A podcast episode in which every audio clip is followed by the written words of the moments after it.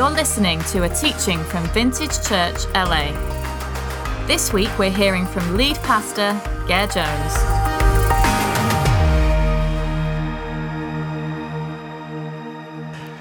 Well, this morning is Palm Sunday. I don't know about you, but I grew up in a anti-religious kind of church where anything that sounded too churchy we wouldn't do. So Palm Sunday was kind of a, oh, that's the kind of thing the religious people do. We worship Jesus instead, type thing. And and yet I've discovered over the years the joy of entering into Easter week, beginning with Palm Sunday. Beginning with this great story of Jesus entering into Jerusalem in this great act of theater but the question we have is what is this about? What is Jesus doing? Why is this so important? So if you have your Bibles, let's turn to Matthew's Gospel, chapter 21, as we look at Jesus' triumphal entry into Jerusalem. Beginning in verse 1, we read this As they approached Jerusalem, and came to Bethphage on the Mount of Olives, Jesus sent two disciples, saying to them, Go to the village ahead of you and at once you will find a donkey tied there with her colt by her. Untie them and bring them to me. If anyone says anything to you, say that, say that the Lord needs them, and he will send them right away. This took place to fulfill what was spoken through the prophet. Say to daughter Zion, See, your king comes to you, gentle and riding on a donkey and on a colt, the foal of a donkey. So the disciples went and did as Jesus had instructed them. They brought the donkey and the colt and placed their cloaks on them for Jesus to sit on. A very large crowd spread their cloaks on the road, while others cut branches from the trees and spread them on the road. The crowds that went ahead of him and those that followed shouted, Hosanna to the Son of David! Blessed is he who comes in the name of the Lord. Hosanna in the highest heaven.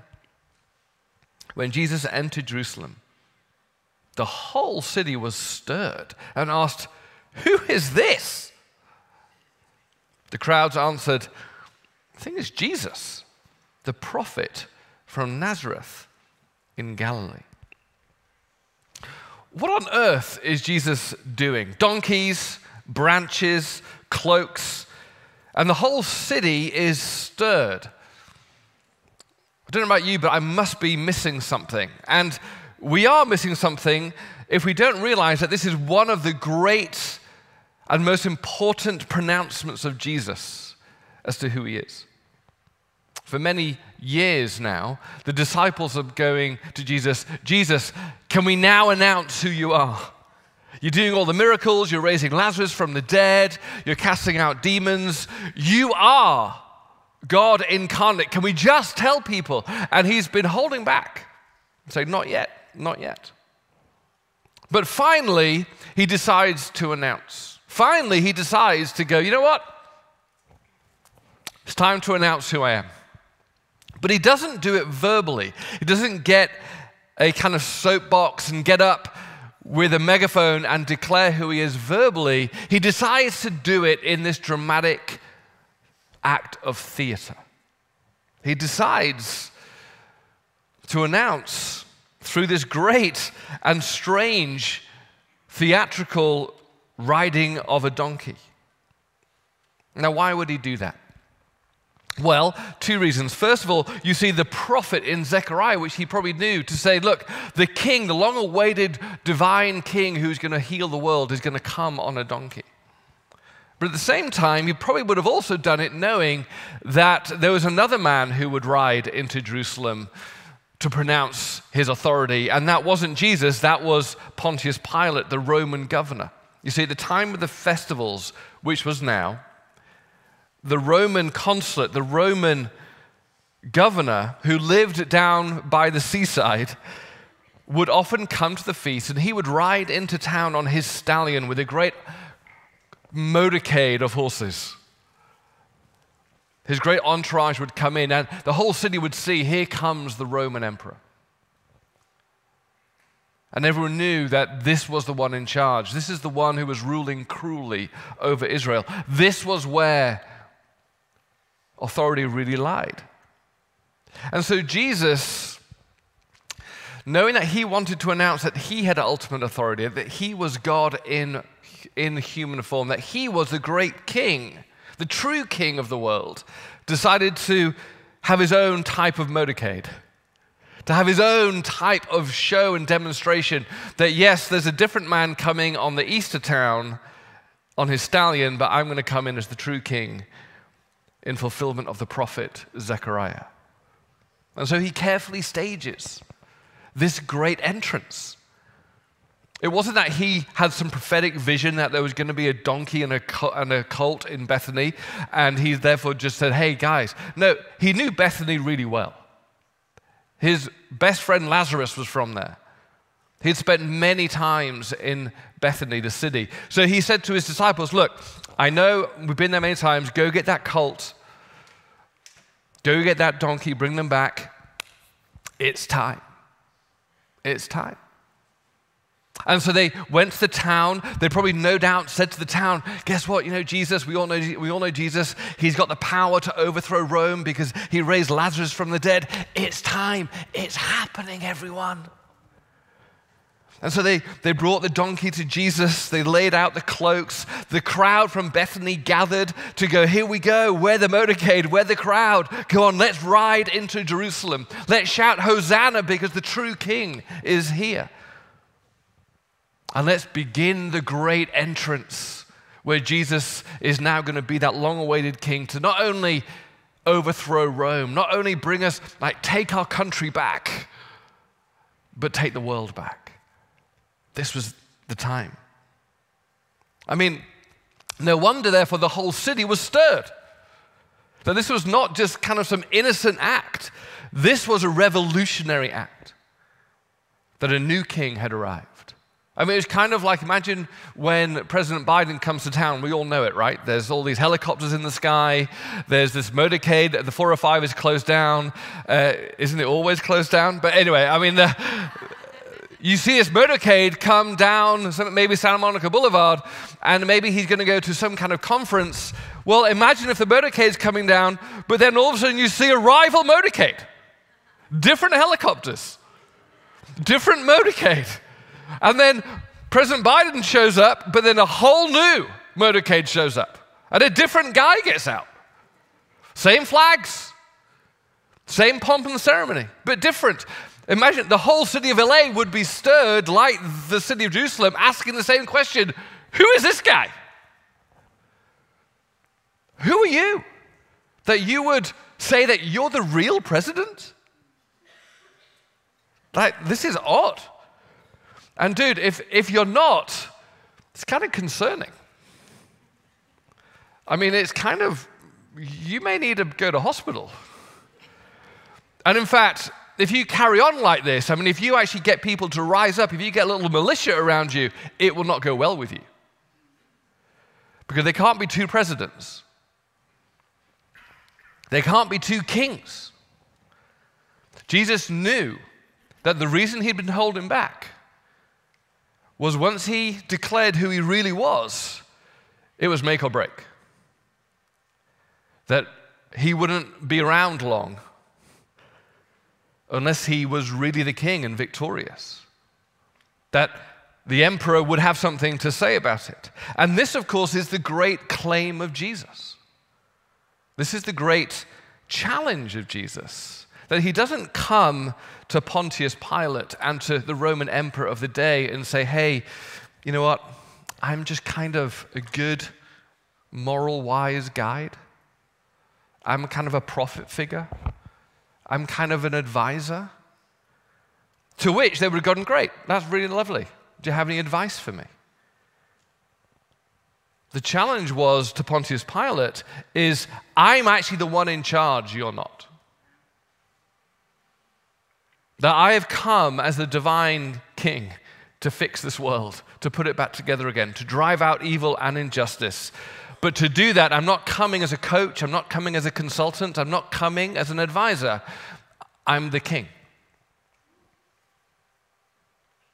That I am the one who created this place. I'm the one who created humanity. And I'm the one who created everything to work together when I'm king, not when I'm consultant. This was the great challenge to Pontius Pilate. This is the great challenge which ultimately began Easter week of leading to the cross, the death of Jesus Christ, because Pontius Pilate could only do one thing with such a claim either accept it or reject it. And that same challenge is not just for Pontius Pilate, but it's also for you and for me. That Jesus does not come to us as a wise sage, a prophet, a spiritual guide, a spiritual experience. He may include all of these things, but he says, ultimately, I've come as your king. That I've come back to be your king. I've actually come back to invite you to be and return under my rule and reign. The way we were created to be back in Genesis chapter 1, where this society and this pattern of creation was to be harmonious and joyful and loving and peace, but only because that creation, the created, would live under the rule of the creator. The problem is, of course, like Pontius Pilate, we as Americans have a problem with someone else having authority over our lives. As a Brit, I've got a deep problem with the monarchy. As Americans, you've got a, apparently a bigger problem with the monarchy. but we don't want anyone to tell us what to do. We, particularly in this cultural moment, there's been lots of books written out there that the idea of Jesus as king having authority is actually a very repugnant idea in this cultural moment.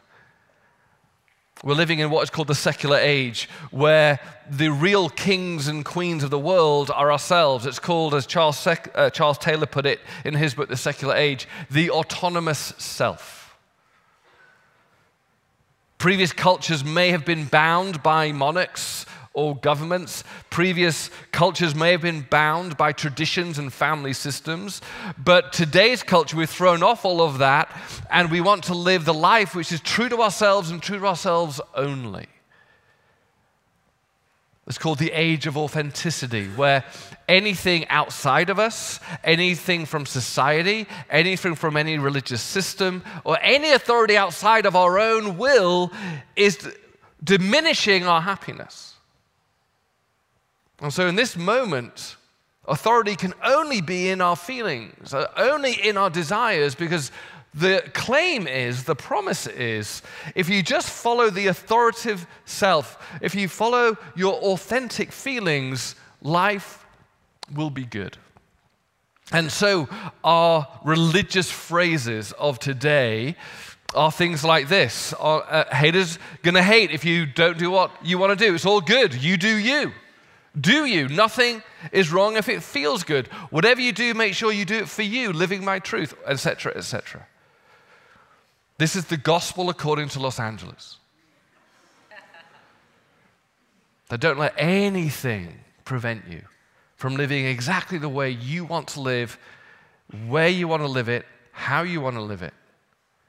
Because the promise is that way is going to bring the good life. That way is going to heal society. That way is going to bring us into the promised land. The challenge, of course, is we know that promise isn't fulfilled. We know, of course, that over the years, you being you means that eventually you being you and everybody being you will cause great division in the world. You being you begins to question, well, who am I? Do what you feel is right. Well, I have feelings that change every minute of the day. Being authentic is, well, being authentic to which self? The problem is, on a macro level, this doesn't work. For all of the advances in science, healthcare, education, the world just trying to be us ourselves, the world is still a mess. And on a micro level, no matter how much I live into my authentic self, we still have this feeling within us that something's not quite right. John Tyson, who's a friend, who's a pastor in New York, wrote this. He said, The secular salvation is a gospel of false promises built around a worldly version of independence and success. This is the good news of self fulfillment, success, power, wealth, sexuality, and, and, autonomy. Secularism offers to save us from insignificance, loneliness, boredom, and meaninglessness. It offers a false vision of the future, built upon an identity affirmed only by the world, fleeting pleasures that don't last, and resources with the power to eliminate the problems that plague our personal lives. But this gospel cannot deliver true salvation. We know that the autonomous self is still leaving us empty, broken, full of depression, anxiety. Evil still reigns in our city. And the thought, therefore, of Jesus being king for many it's like, oh, I know the answer is not B, but, but I'm not ready to give the answer and authority to someone else. But equally, the church equally pushes back against Jesus as king. It's not just culture. We can't just let the church off the hook. You see, we are also American. I mean, we have our own cultural blind spots when it comes to our relationship with Jesus. If anything, over COVID showed us, it showed us our blind spots around the issues of authority. Like, who gets to tell us what to do? And for many in the church, Jesus, even Jesus doesn't tell us, get to tell us what to do. It was amazing in COVID when we were all having these issues and battles and I would go to the scripture and go, but look, it, it clearly says here. Look, look, look. And the blank faces across from me going, and as one person said, but Ger, I'm American.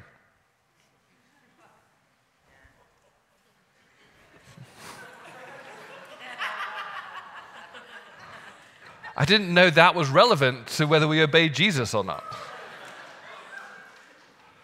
Same thing could be British, not beating up on any culture. Every culture is the same because we look at authority as vested in ourselves. And we can even bring that to our relationship with Jesus. We can see him as our friend, our savior, our guide, even our God. But we don't want Jesus to be our king. Because ultimately, that means we have to take Jesus at his word when he says, Blessed are those who listen to my commands. That when Jesus says, Follow me, that's not an invitation to like him on social media. That's an invitation to do what he says to see him as king. When he says repent and believe, that is a royal phrase to bow down and recognize that someone is under your authority, that you are under someone else's authority. That when Jesus teaches, his primary teaching was about the kingdom of God, not about just making your life more cuddly. When he says, hey, when you pray, you should pray for this. Your kingdom come, your will be done, because you're the king.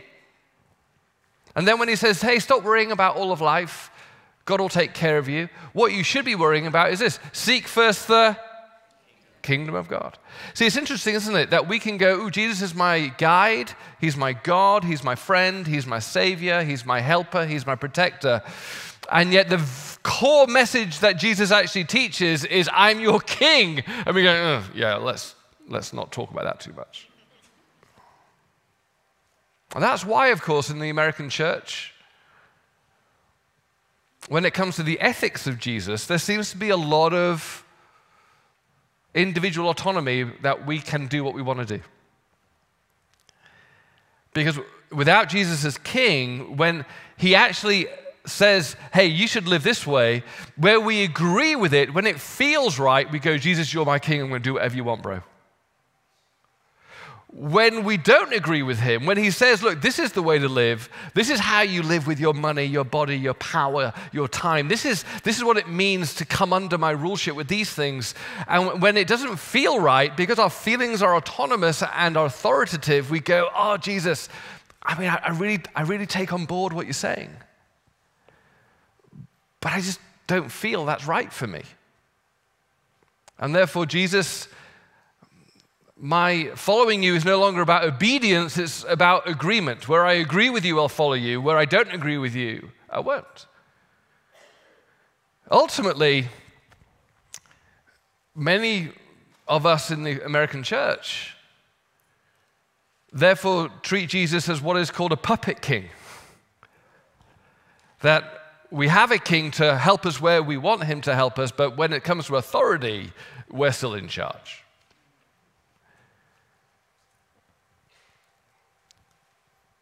This is the challenge of Palm Sunday.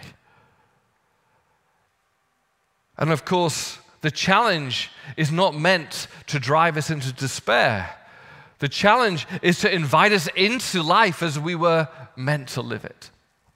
The invitation is for the king to come back to heal the world and bring us into all that we long, but that is not going to come through exerting our own authority, but coming under his. There's not many examples in our life, is there, where we go, coming under someone else's authority brings life. And yet there are glimpses of it. I remember when I was working in London, I kept seeing that every month a lot of my colleagues go out and have a day off work, it seemed, because they all went on these client golf days. And I just thought, oh my gosh, I need to learn to play golf. And I grew up in quite a poor community in the north of England, so golf wasn't even on the radar. Golf was kind of like becoming an astronaut. It was just like, ooh, that's not in my world. And so here I am in, in this company going, I just don't know how to play golf. And yet all these people are going to play golf and didn't know even how to hold a golf club, you know? And I never even watched it on TV. I remember one day my boss came in and went, Yeah, we'd love to invite you on a client trip. And oh, brilliant. He said, We're, we're flying, we're going to charter a plane, we're going to uh, fly down to the south of France. We've hired a French castle, and uh, we'd love you to come. And I was good with clients, apparently, so that's why I wanted to come. And we are going to eat at these amazing, amazing Michelin star restaurants down there. And it's going to be like a four or five day trip. It's going to be pretty epic. We'd love you to come. Um, and of course, yeah, it's a golf trip, right? So we'll be playing golf throughout the week. Um, you can play golf, right, Ger? I went, Of course I can. sure. Panic inside. I'm not missing Michelin star French chateau restaurants for this little game called golf. And I remember, so he said, So it's in a couple of weeks. I went, No problem. And, and so I thought, panic set in. I thought, I need to learn to play golf. And so the only golf club I knew was next to my parents' house, a bit two hours north of London where they lived. And the only reason I knew there was a golf club, there was a sign just down the road from their house saying golf club this way. So I went down that road trying to find this golf club, and I walked in kind of like this jeans and just like a, uh, some sneakers and a t shirt. And I just walked into the golf shop. I didn't know what it was called, whatever it's called at the time. I walked in, and they went, hey, Can we help you? I, I went, Yes. You need to teach me to play golf today. And they went, Sorry? I said, You need to, you need to teach me to play golf today. And they was like, Who are you? And I, I said, Look, I can pay. And I got out lots of money and put it on the counter. I said, Can you teach me to play golf today? I'm going on a trip to the south of France in a couple of weeks. And I'm just going, Who are you? How dare you disrespect the game of golf like this? And so this poor, lovely, wonderful old man who was the golf pro there said, Look, okay, I told him this story. He went, You're crazy. I went, That's okay. And teaches me to play golf. He went, Well, take more than a day. He said, Look, take me. I said, I've only got, it's Friday night. It's like Friday afternoon. I've got till Sunday afternoon. Then I'm going back to London. Great. All right, you're here the whole weekend. And I will teach you to play golf. I went, Great. And so he said, Here's one rule Here's one rule you have to do exactly what I say. I go, What do you mean? He said, Trust me, you have no idea what you're doing. Any idea that you have is going to be wrong. You, you, you don't know how to hold the club. You won't know how to swing the club. You won't know which club to hit. You might think you know, but trust me, you don't. And so I went down to the range and he started, you know, I got, got the club, kind of went, no, don't bring your own ideas. So I put it down here. And over the next 48 hours, I did exactly what he said. Every time I said, well, what, about this? That, that doesn't feel right. He said, trust me. But this kind of feels awkward. Trust me. And after 48 hours, I resembled a very bad beginning golfer.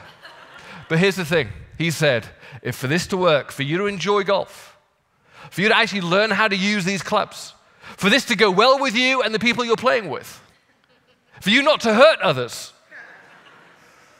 for you to actually discover the joy of this game, you do what I say.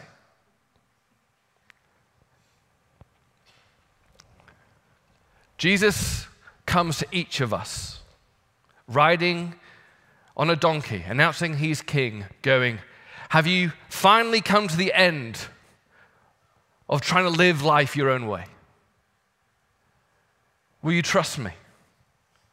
Will you give your life to me? Will you surrender finally and discover through my ways, through relationship with me, through my commands even, that this way of life is how life was meant to be? That maybe doing it your own way is why you're feeling so empty, is why this club isn't working for you, is why when you play, you can't play nicely with others, is why you keep hurting each other. Will you actually surrender? and come under my rule, my loving rule, my gracious rule. I'm the king who wants to bring you life and life to the full. This is the invitation of King Jesus. The challenge, of course, is whether we will surrender or whether we will keep saying, Jesus, I think I got it. Thanks, yeah, no thanks, but I'm going to hold the club this way. Tim Keller writes, he said, as a child blossoms under the authority of a wise and good parent, as a team flourishes under the direction of a skillful, brilliant coach, so when you come under the healing of the royal hands, under the kingship of Jesus, everything in your life will begin to heal. And when he comes back, everything sad will come untrue and his return will usher in the end of fear, suffering, and death. This is King Jesus. Jesus put it this way in his great royal decree, his great royal speech of this is how life was meant to be lived, was called the Sermon on the Mount. And in it, he issues decrees and commands do not do this. Do not do this. Do this. He's issuing, this is how life is to work. And at the very end, he doesn't say, Blessed are those who have a go at these things, or blessed are those who hear these suggestions and maybe think some of them may be okay. This is how he ends his great royal decree. In Matthew 7, he says, Therefore, everyone who hears these words of mine and puts them into practice is like a wise man who built his house on the rock. The rain came down, the streams rose, and the winds blew and beat against that house, yet it did not fall because it had the foundation on the rock. But everyone who hears these words of mine and does not put them into practice, in other words, you're treating me as a consultant, you're treating me as a coach, you're treating me as some kind of guide, but not your king. This is like a foolish man who built his house on sand. The rain came down, the streams rose and the winds blew and beat against that house, and it fell with a great crash. And when Jesus had finished these things, the crowds were amazed at his teaching because, listen to this, he taught as one who had authority and not as other teachers of the law.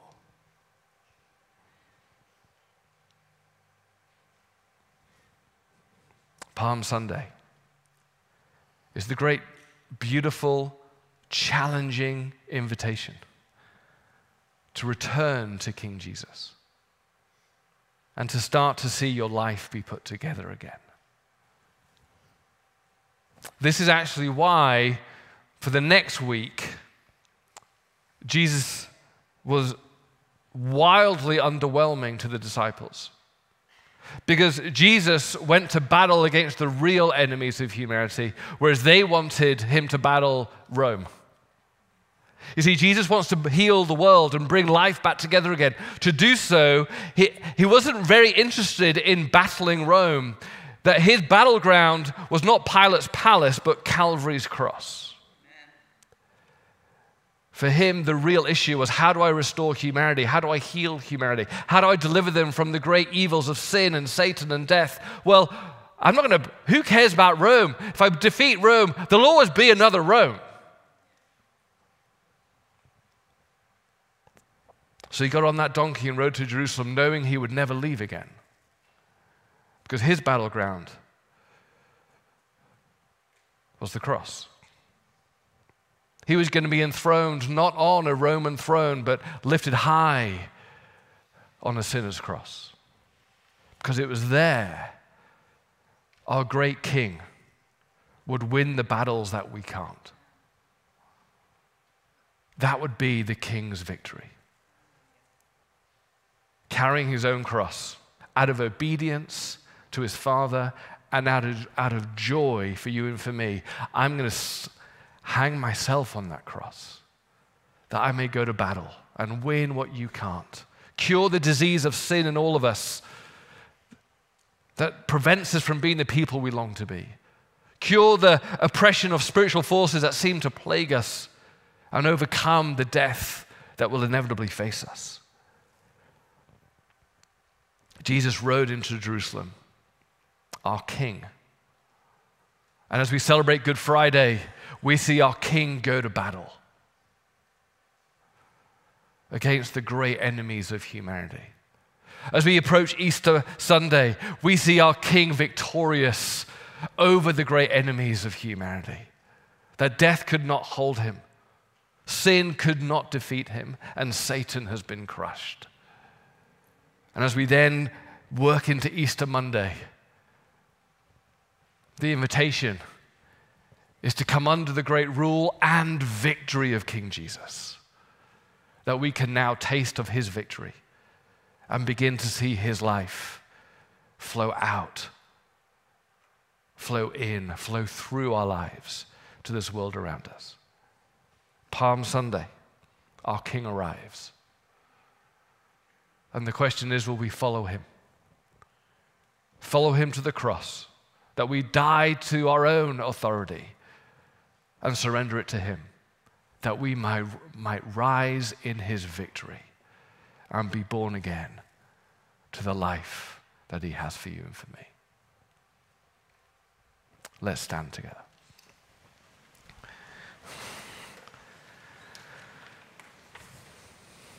I'd love you just to close your eyes. Our worship team comes up.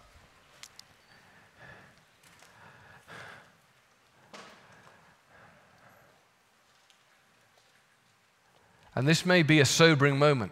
It was for Pilate. Where in our following of Jesus, have we surrendered to him as king?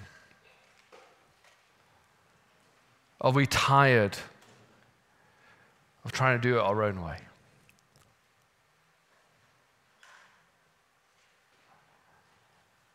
But is it time to carry the cross ourselves and say, Jesus, I'm dying to myself, and I give you the authority. I trust you with that. So, Jesus, as we do that together now, we, we trust you with the things that we hold dear. And just in your own heart now, ask, Holy Spirit, what am I not surrendering to Jesus? Thinking that I, if I hold on to it, It'll be better, actually, if I hold on to it than Jesus.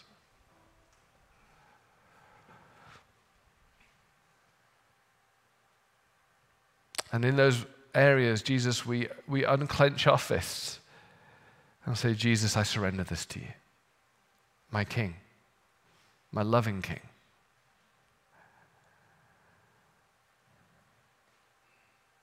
I trust you with this. Doesn't mean it's going to always go well. Doesn't mean it's going to be exactly how I thought it was going to be. But I trust you that you are the one who brings life. And I'm not equipped to be the king of my own life.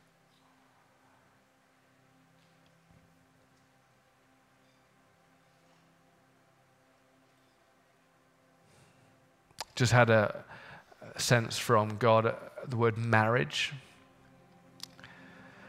That surrendering in challenges in marriage, just surrendering that to Jesus. Jesus, let your kingdom come, your will be done.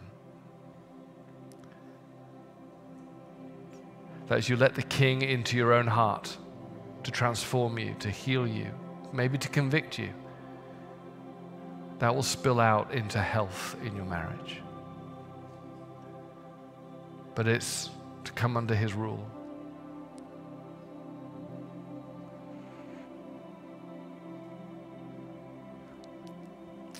our prayer team were praying earlier, and there were some words that they felt might be from God. Three names Pete, Michelle, and Jess. We'd love to pray for you. And then someone with an injury and pain in their neck and a shoulder area from an accident. So, our prayer team are going to come up. If you're on the prayer team, I'd love you to come up and be in the front here now.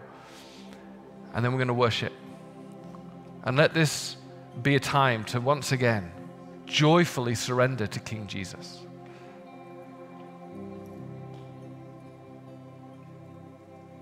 And worship Him.